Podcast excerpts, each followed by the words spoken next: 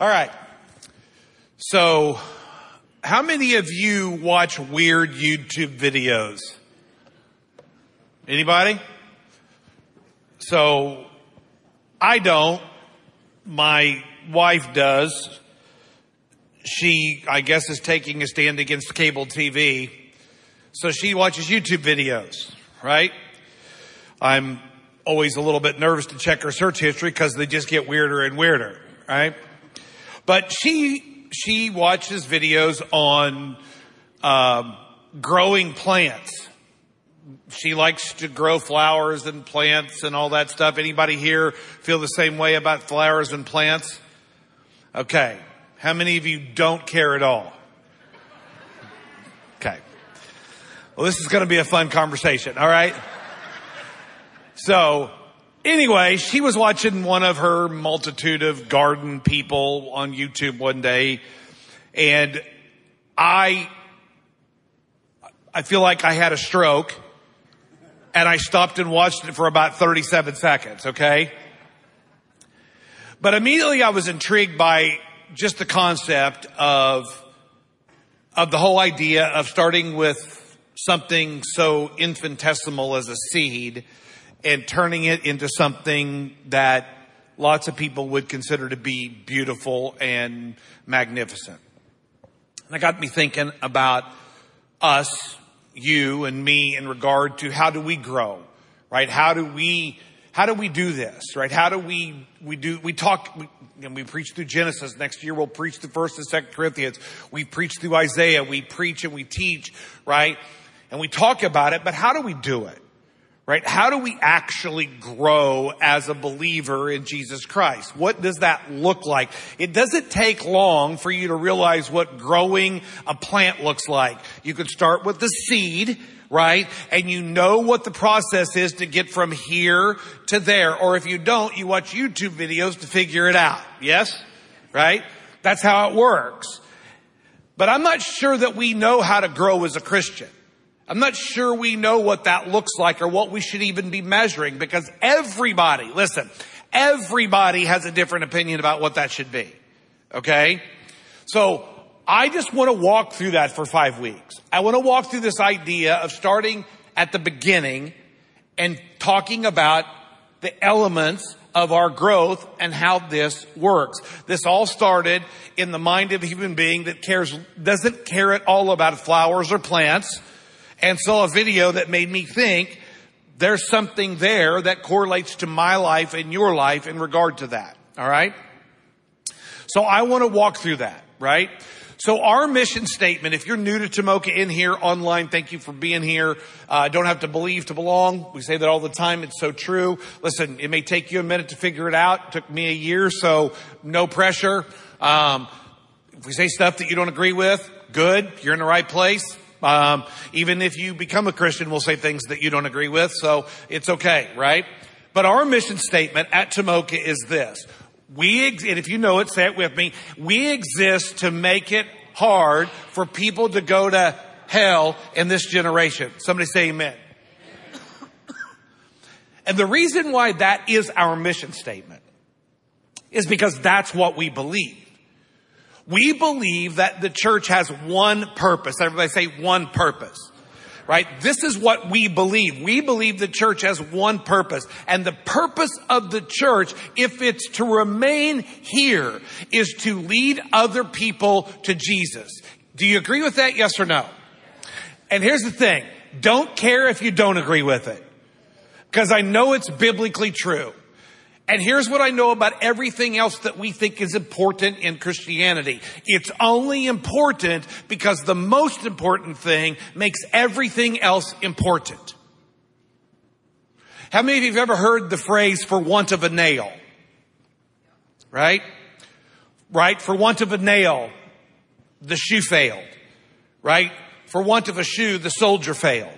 Or the horse failed. Right? And for want of a horse, the soldier failed. And for want of a soldier, the battle was lost. And on and on until the kingdom falls. Right? The reason why some things matter is because the most important thing matters. Right? My 65 inch TV is important. And here's why. Because the most important thing is being able to watch the Bears play football on Sunday. Okay? Hear me, Rob?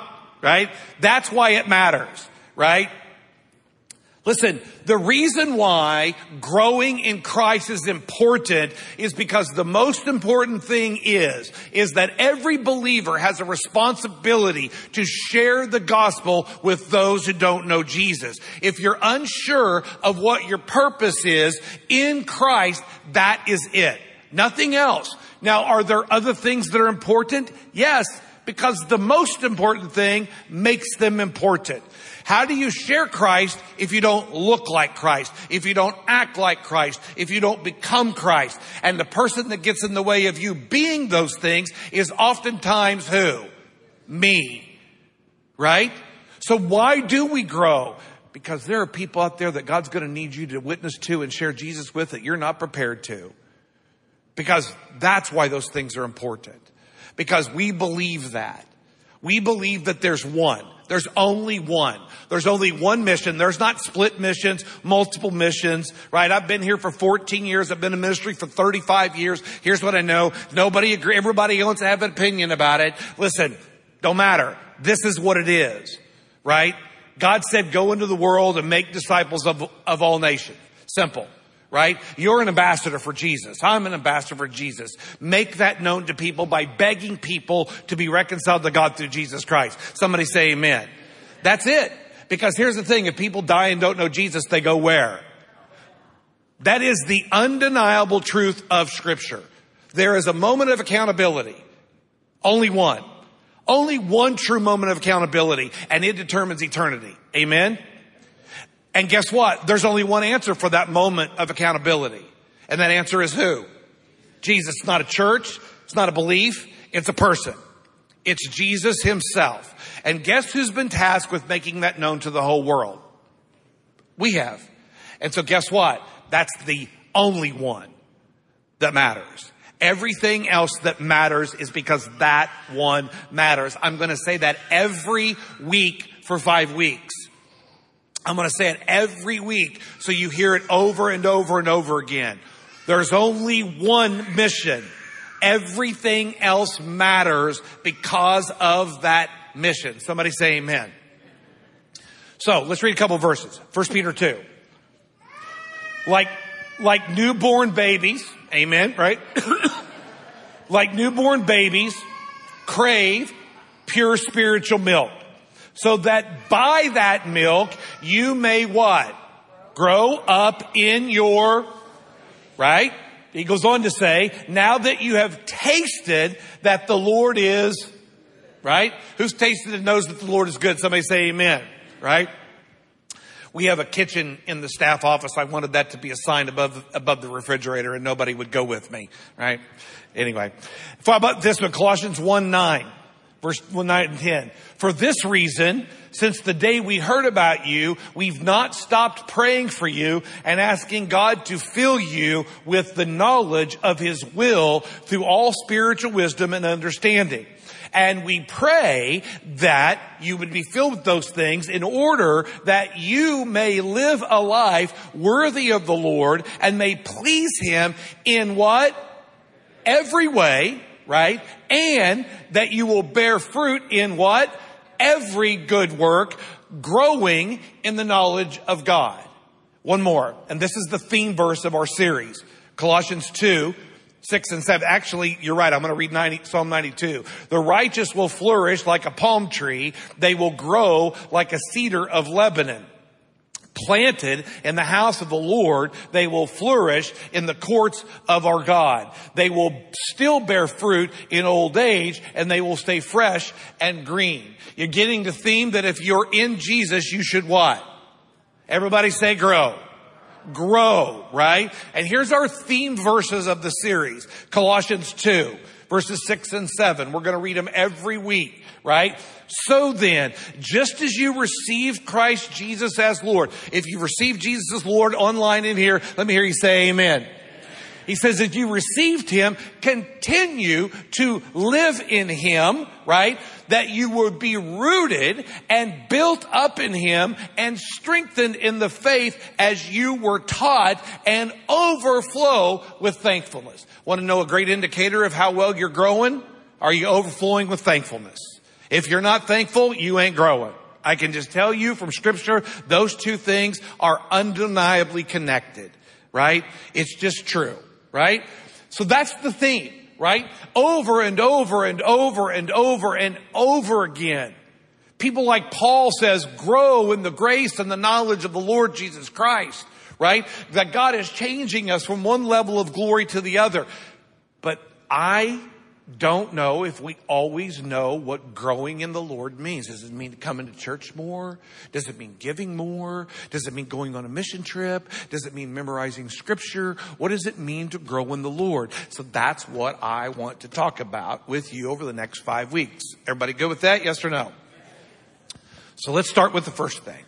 So when I look out at my, so uh, let me show you this picture, by the way. I think there's a picture of my, of my, of our balcony did you guys get that, Mike? All right. So outside of the apartment, there's a little, there's a, there's a, I don't know what you call it. There's a space outside of the door that you can go and sit.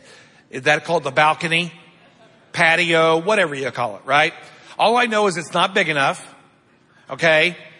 And the other thing I know is this. I can't sit on mine because mine has become a greenery. Okay.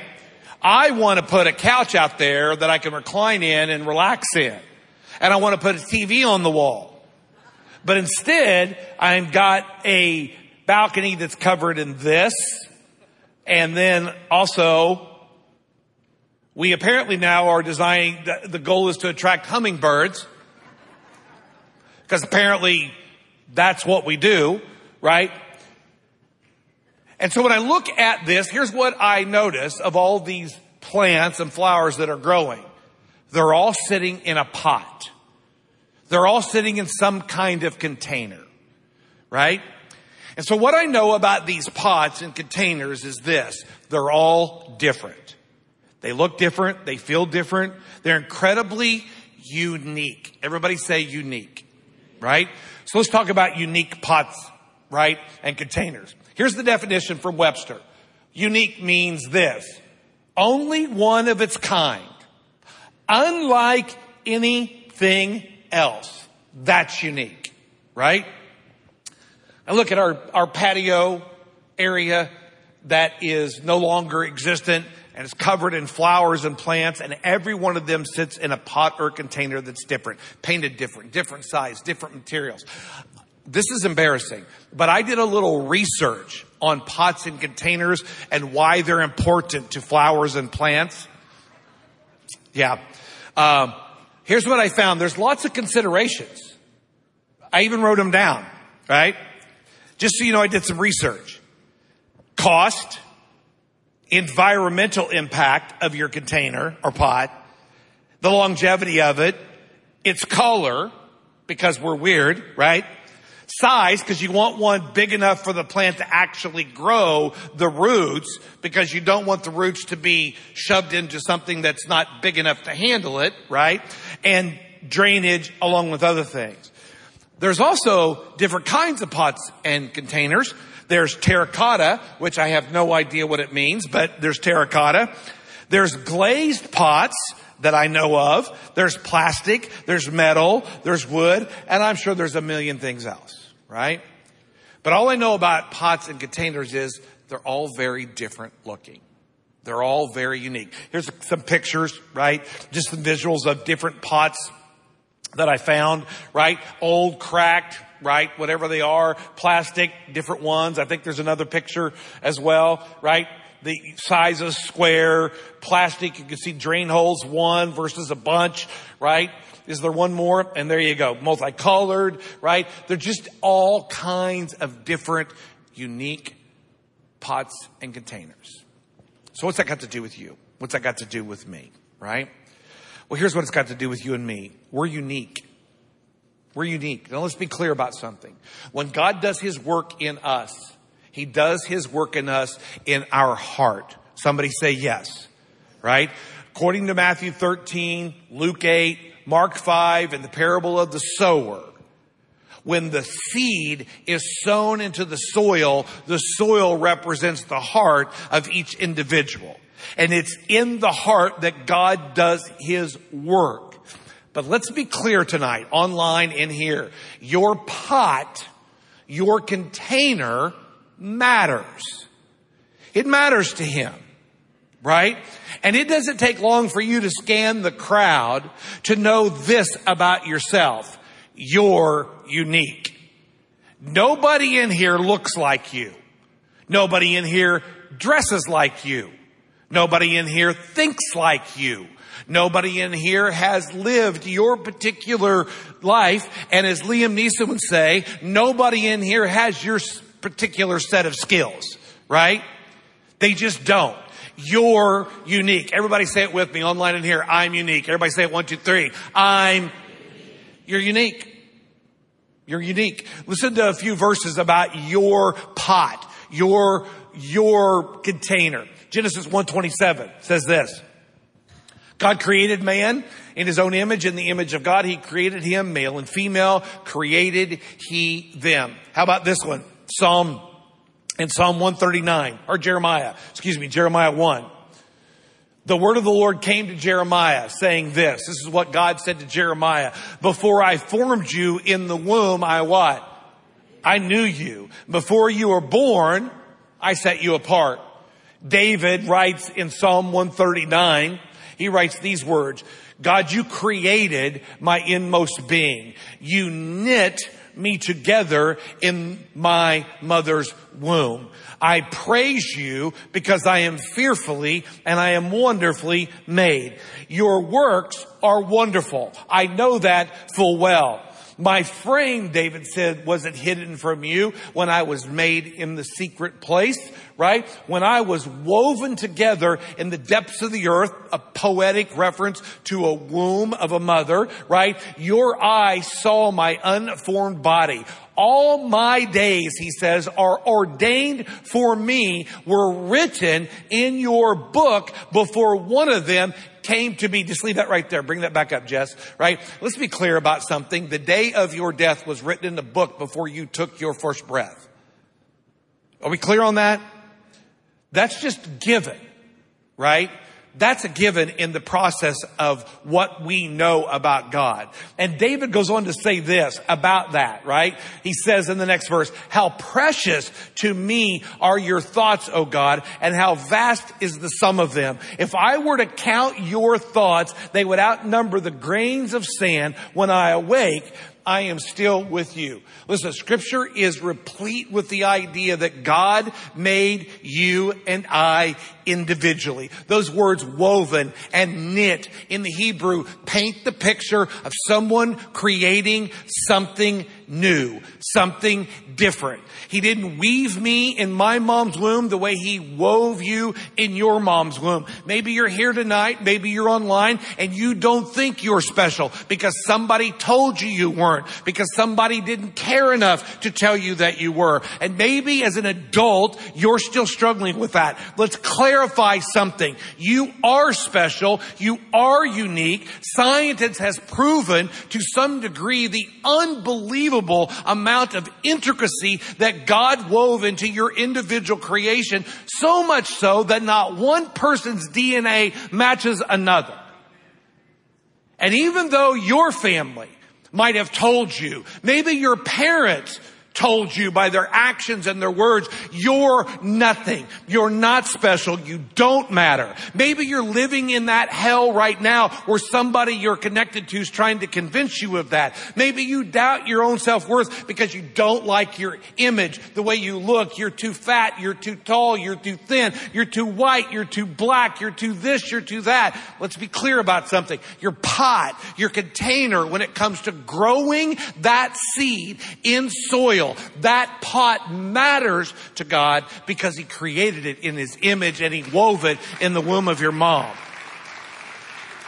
If you're a parent, if you're a grandparent, if you're a, if you're a person, you have influence. Use that influence positively to convince people and to tell people they are unique. Notice I'm not saying the word special. When you say special, you say entitled. We are not special. We are unique.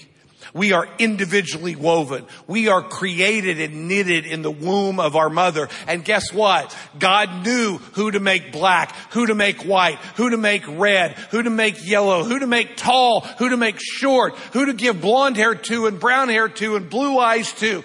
God makes no mistakes because every person's unique. Every person's unique. Your pot matters to God. Amen? Now, what's that mean? Here, here's what I really want to focus on tonight, right? I was going to do a bunch of research and try to make you impressed with my, ninth, my knowledge of science and the DNA, but you can go research that yourself, right? Here's what you need to know about you. God made you different than he made everybody else. That makes that pot and that container that's yours, that you don't like, that somebody's made fun of, that somebody's abused, that somebody said was worthless, somebody said was ugly, somebody said it never amount to anything. Those people are wrong. Because God made you in His image, wove you, ordained you, set your life inside boundaries, right? Cares about you. You're unique. The question is, what's God's response to that uniqueness? Because here's the thing about these pots and these containers on my balcony, right?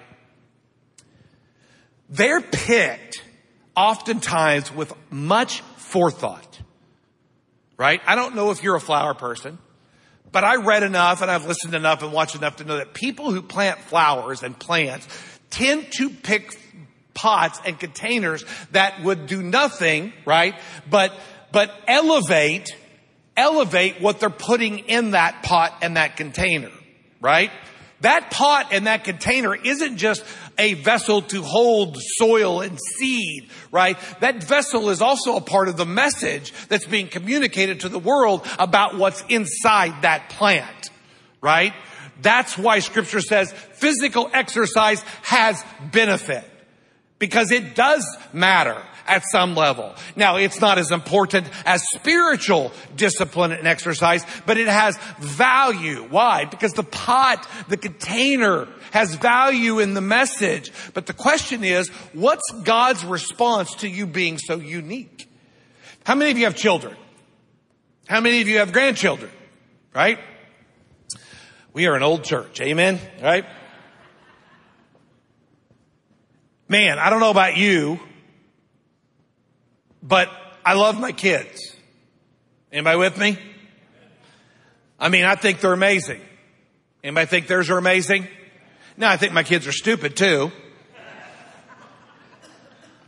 But man, they're amazing. My nine grandkids, unbelievable. Special. Right? Incredible. Right? And I want my, listen, I want my, and listen, I'm probably not like you, but I, I have favorites. Okay. I have a favorite child and I have a favorite grandkid. Right. And if I didn't think that they were watching, I'd say it online right now. Right. But they know. Right. They know. And the reason why partly they're my favorite is that because of my response to their uniqueness. Their, their way of being really makes me like them. You know what I mean? You ever been around somebody and based upon the way they were, you're like, man, I think I really want to like this person. I think I want to really be their friend. Anybody know that feeling? That's why most of you were dumb enough to get married. Right? Cause you're like, oh, you're really different. I think I want to hang with you forever. Right? And then you were married a while and went, you're just like everybody else, right? Aren't you glad Wednesday nights are back, right? But the uniqueness is what causes our response. So what is God's uniqueness or what is God's response to uniqueness? And here's the reason I want to talk about this because we live in a day and age Uh, Let me go back. I was at St. Louis Christian College. And one of the classes I took as a junior in college was a class called Situational Ethics. Ethics based upon situations, right? It's the only class in college I ever got kicked out of. Because we were in the class and we were talking about sexual morality. And I was in a foul mood. I, I was aggravated at the professor. Uh, and we were talking through First Thessalonians about sexual morality and sexual purity, right? And he was making the case biblically that there should be no sex before marriage. I decided to give him an analogy. I said, when you go shoe shopping, you don't buy shoes without trying them on. Just to be obnoxious. I got kicked out of class, alright? But the class itself was based upon this question. Are ethics determined by standards or situations? Do your ethics move based upon the circumstance you find yourself in? Right? Is it wrong to steal? Right? I'm not gonna, I'm not gonna hold you to that because I don't know who said yes and who refused to answer, okay? But we would agree that biblically stealing is wrong, yes? What if you go and you put your stuff on the conveyor belt and they ring it up, they put it in a bag, you go home, and when you get home you realize they forgot to run your $40 pair of shoes. Did you steal them? Some of you would go, no, because you put them on the belt, they were just too stupid and they missed them. Some of you would go, yeah, but now you know that you didn't pay for them, you should go back and do it. That's called situational ethics. Everybody tracking with me? Right? Here's what we often are now teaching and what we're seeing happen in people regarding their uniqueness. It's situational. And what I mean by that is, in our churches today, what we're saying is this, that based upon who I am, what my skill set is, what I like and don't like, that's how God's gonna respond to me. We want God to be a God who works based upon who I am. Well, I'm never to do that because that's not who I, I'm not wired that way. So you know what? I'm just not going to do that. And we want individuals to create the God based upon their uniqueness, just like we do when we date. Right? We find somebody that we like based upon our uniqueness. We like to kid ourselves and think that we're picking somebody based upon theirs, but ultimately what we're doing is we're, we're adding us to the equation and going, how are they responding to me? Cause that's how I know whether they love me or don't love me. Problem is that's what we're doing with God. And we're saying to God, listen, this is who I am, God, right? This is my true self. This is me. And then God, you're going to respond to me. So I know I don't have to do that, God, because that doesn't take me into account. Is everybody tracking with what I'm saying? Yes or no? Right? So what I want to know is, based upon me being unique, what does the Bible say God's response to that is? Let me read a few scriptures to you. Okay? Let me read a few scriptures to you. Right? So let me start with Numbers 23. God is not a man that he should lie, nor a son of man that he should change his mind. Does he speak and not act? Does he promise and not fulfill? The answer is no. When God speaks, he acts. When he promises, he keeps it. Somebody say amen. Right? How about this passage? Psalm 145, 13. Your kingdom's an everlasting kingdom. Your dominion endures forever or throughout all generations. The Lord, everybody read this with me. The Lord is faithful to all his and loving toward. Listen, here's what I know is that we're wrong if we think God's response is based on my uniqueness and not based upon his character. God's response to us is based on him, not on me. God speaks and he acts. God promises and keeps it. The Bible says the Lord is faithful, right? And does what he promises, right? He's the God that acts according to what he speaks, right? And he loves and cares for all that he's made. I know that because that's God's character and I can trust that. Somebody say amen.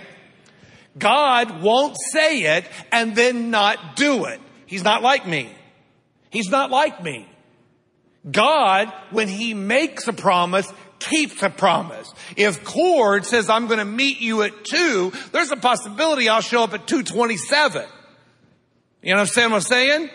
Because we're not always, we're not always going to keep our word. Yes or no?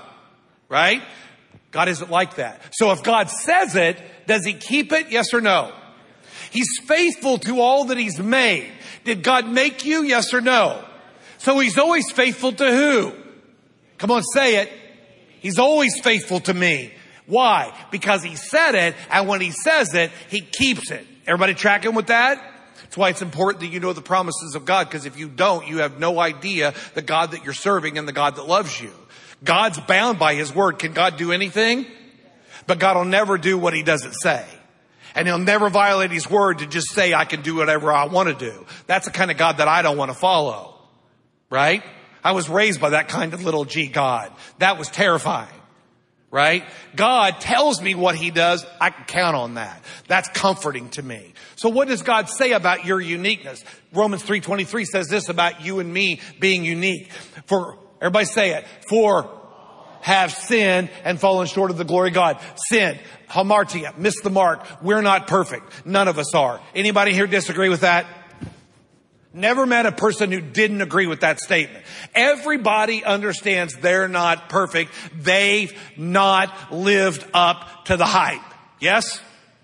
Just haven't. So what does God say about that uniqueness that we know now has been messed up?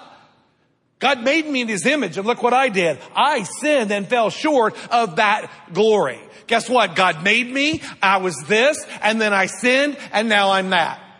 So what does God say now about my pot that's cracked or my container that's chipped? What does he say about one that's got a whole side ripped out? Here's what he says. Listen to what God says in 2 Peter 3 9. The Lord isn't slow. Again, God's character determines his response to us, not our uniqueness. God isn't slow in keeping his promise as some understand slowness. No, God's character is, is that he's patient. Everybody say patient, right? This is God with your pot that's now marred and broken by your sin of choice, right? Your chip, your crack, your missing piece, right? The Lord's patient with you, not wanting anyone to perish, but he wants everyone to come to I have a God that's patient with broken pots. Amen. Amen. God's patient with the broken pot. You ever get impatient with a broken pot around you? All the time. You ever critical of a broken pot that doesn't know the Lord? Have some ugly things to say? You know what God's character is? What his response is to uniqueness of the individual he made that's now marred by sin? His response based on his character is to be patient.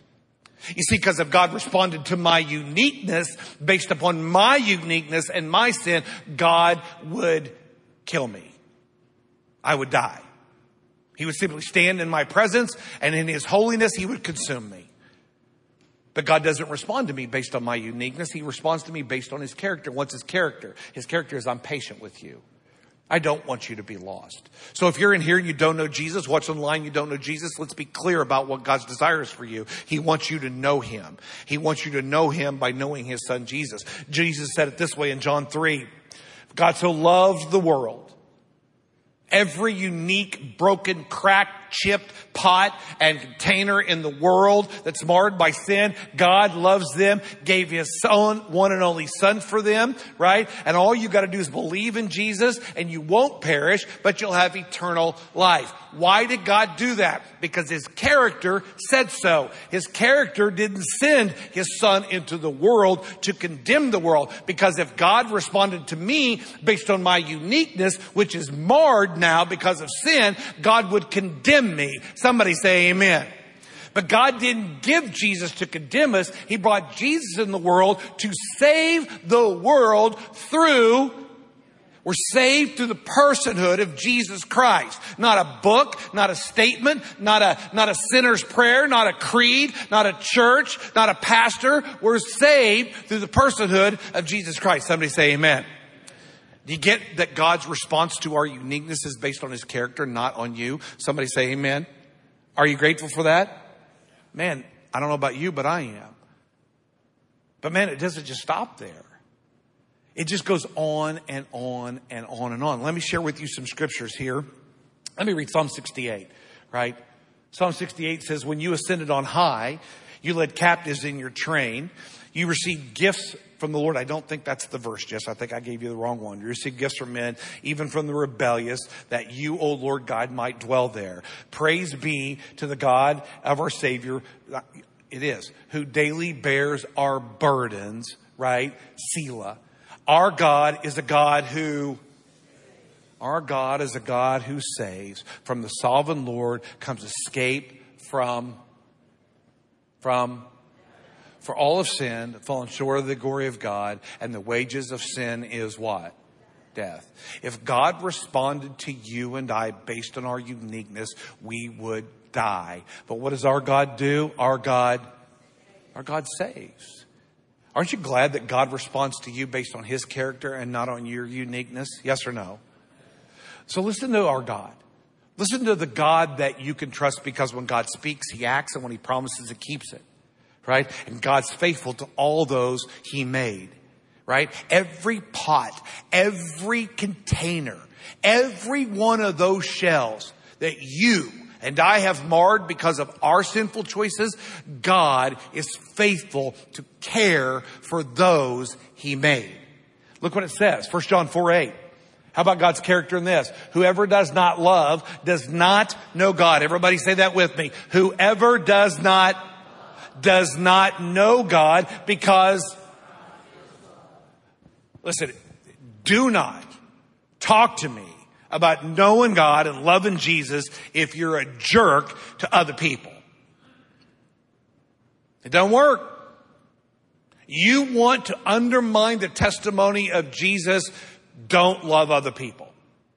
And here's how you don't love other people. Talk about them. Run them down. Criticize them. Gossip with them. Be disrespectful. Go off the handle. Call names. Don't edify. Don't build up.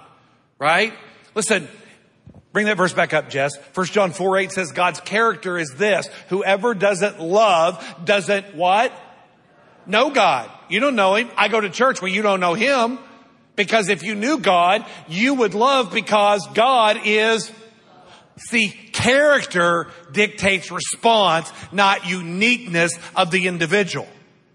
We want to judge people and be critical of them because they're stupid. Have you seen the videos? Do you see what our government's doing? Do you understand how dumb these Democrats are? How dumb these Republicans are? Do you get these people that follow Trump and follow Biden and on and on and on? Do you understand that God is what? And those who know God, what? Love.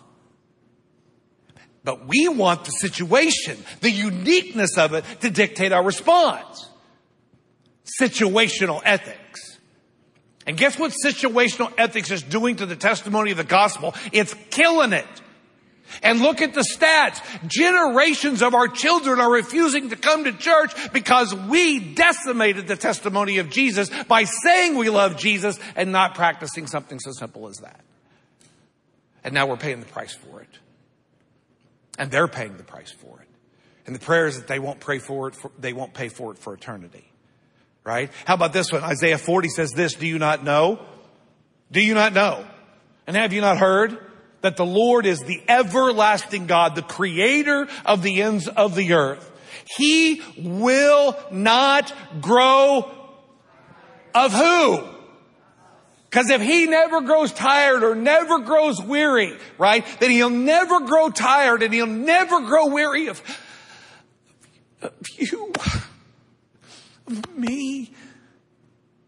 Do you know how much we think that people, listen, people give up on us, amen?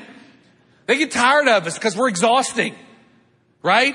We just, we're dumb and we do the same things over and over again and we struggle and we do this and people give up on us. They get tired of us. Do you know that God never, ever grows tired or weary? But Cord, I did the same thing for the last 12 times. Every time God gives me a chance, I mess it up. God never grows tired or weary. Ever. So even if they did or she did, God doesn't. Why? Because his character is his response, not you.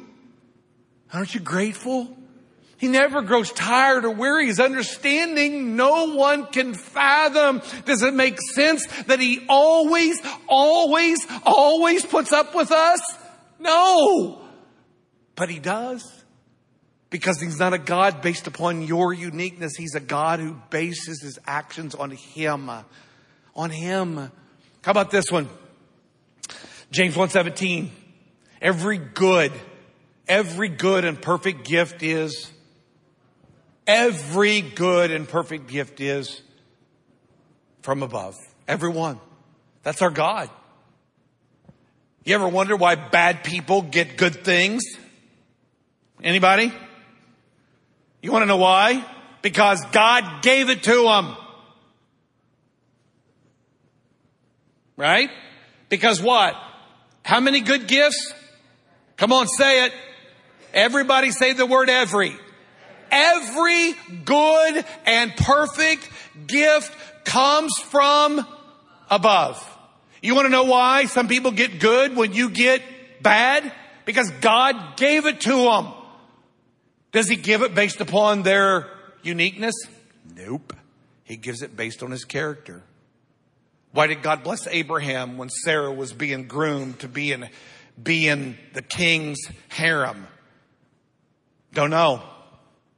But I do know this, that those good gifts that Abraham got was Sarah was in there because Abraham was a coward and a liar.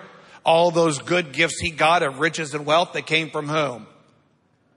Did he do it based on did he do it based on Abraham's uniqueness? No, he did it based on his what? His character. You see, we made the mistake of thinking, I'm just gonna, I'm just gonna do it, uh, I'm just gonna do a quick geopolitical overview. We think America should be given certain things based upon who we are. God does not operate that way. Hey, Shelby, right? God doesn't operate that way. God operates based on His character. He does that in your life too, because God's character determines his response. How about this one? Psalm 30 verse 5. For his anger lasts only for a, doesn't say God's never angry. It just says his anger lasts for a moment, but his favor lasts a what? Man, I don't know about you, but I am grateful for that, aren't you? I know I've made God angry but I know his character. His character is he doesn't grow weary or tired. His understanding is beyond fathom. And that my God won't remain angry forever. Weeping may remain for a night, but rejoicing comes in the morning. Somebody say amen. Then I want you to listen to this. Psalm 103. I'm reading the whole thing. So if you need to read a verse a day or a chapter a day, I'm going to cover it for you. Listen to the psalmist and listen to it build because I want you to get this. Are you unique? Yes or no? Are you unique? Yes or no? We are all unique. That pot, that container matters to God. He made it. He formed it. He created it. He gave it a lifespan and you messed it up. I messed it up. We marred it. Yes or no? And God's character dictated his response. I love you. I don't want you to perish. I'll send my son for you. I will respond to you based on me, not on you. I'm a God who loves. I'm a God who, listen to what Psalmist says, praise the Lord, O my soul, and all my inmost being, praise his holy name. Praise the Lord, O my soul, and forget not all of his benefits. What are they? Who forgives, say it with me, how many?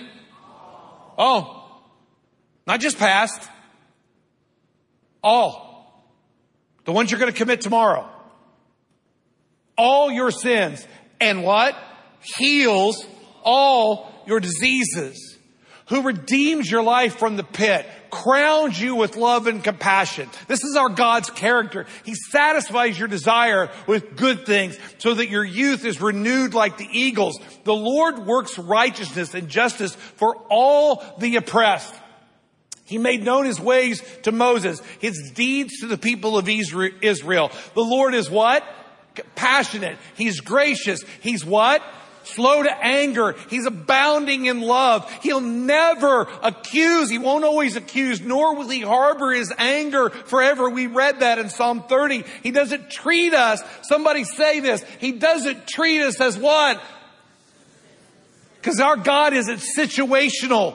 Our God is a character driven God. He doesn't treat us as our sins deserve or repay us according to our iniquities. For as high as the heavens are above the earth, so great is his love for those who fear him. As far as the east is from the west, so far he removed our transgressions from us. As a father has compassion on his children, the Lord has compassion on those who fear him, for he knows how we are formed. He remembers that we are dust. As for man, you and me, his days are like grass. He flourishes like a flower of the field. The wind blows over it and it's gone. Its place remembers it no more. But from everlasting to everlasting, the Lord's love is with those who fear Him and His righteousness is with their children's children. With those who keep His covenant and remember to obey His precepts, the Lord's established His throne in heaven. His kingdom rules over all. Praise the Lord, you His angels, you mighty ones who do His bidding, who obey His word. Praise the Lord, all His heavenly host, you His servants who do His will. Praise the Lord, all his works everywhere in his dominion. Praise the Lord, oh my soul. Aren't you grateful that God's character drives his response to you? And that is part of the reason why we can grow. So let's wrap it up. I wrote as my third point. Now what? Now what? Let me close with these verses. Psalm 64 verse 8 says this. Yet, O Lord, you are our Father. Say it with me. We are the, you're the potter. We are all the work of your hand. Job said this in Job 7. Ask the animals. They'll teach you. Or the birds of the air and they will tell you or speak to the earth and it will teach you or let the fish of the sea inform you. Which of these does not know that the hand of the Lord has done this? In his hand is the life, come on, say it with me, is the life of every creature and the breath of your life, my life in the hand of God. Does not the ear test words as the tongue taste food? Is not wisdom found among the aged? Does not long life bring understanding? What do you do with the fact that God made you unique and God's response to your uniqueness that He marred, right? What do you do that His response is based on His character and not on you? Will you understand a couple things? My life and your life is completely in the hands of our Maker. Amen? Totally in His hands, right? Listen, ask, ask the birds, of the air and the fish of the sea, ask the earth and they'll tell you. Right? The longer we live, the wiser we should become in regard to that. But Revelation 2 says this, right? Jesus speaking to a church says these words, and I want to close with. Maybe you don't like your pot. Maybe you don't like what you've done with your life. Maybe you don't like where you're at right now. Maybe you don't like anything about that. Maybe even though God made you unique, you're mad at who God made you. Maybe, maybe all those things are true, right? Here's what Jesus promises in Revelation 2. He who has an ear, let him hear what the Spirit says to the churches. To him who overcomes, I'll give some of the hidden manna. But look what he'll also give us. He'll give us all a white stone. And on that stone will be a what? Come on, say it. That new name, and it says this. It'll be written on that stone, and it'll be known only to him who receives it. Maybe you don't like your pot. I know it's unique, and I know you and I messed them up. And I know the only way to change that is to know Jesus Christ as your Lord and Savior. Because in Jesus, there's a new stone. There's a new name. There's a new path. There's a new purpose. And that's what we're going to talk about over the next four, four weeks is how do we get from being a pot that's empty and unique and cracked and chipped and broken to having a fully fledged, functioning, fruit producing plant? And it all starts with this. You got to know Jesus. So if you don't know Jesus in here, listen, we're going to have people that'll be up front that'll talk to you. You can talk to our team out at the front desk. If you're online, there's a button. I have decided you can push that button. It'll take you to a form that you can fill out, and we'd love to talk to you about that. All right? Listen, it matters. It matters that people know Jesus. Amen. Everything else that's important in Scripture is important because of that. And it's clear in Scripture. One of the most important things we do to make sure we're functioning in the mission is we grow in Jesus. Amen?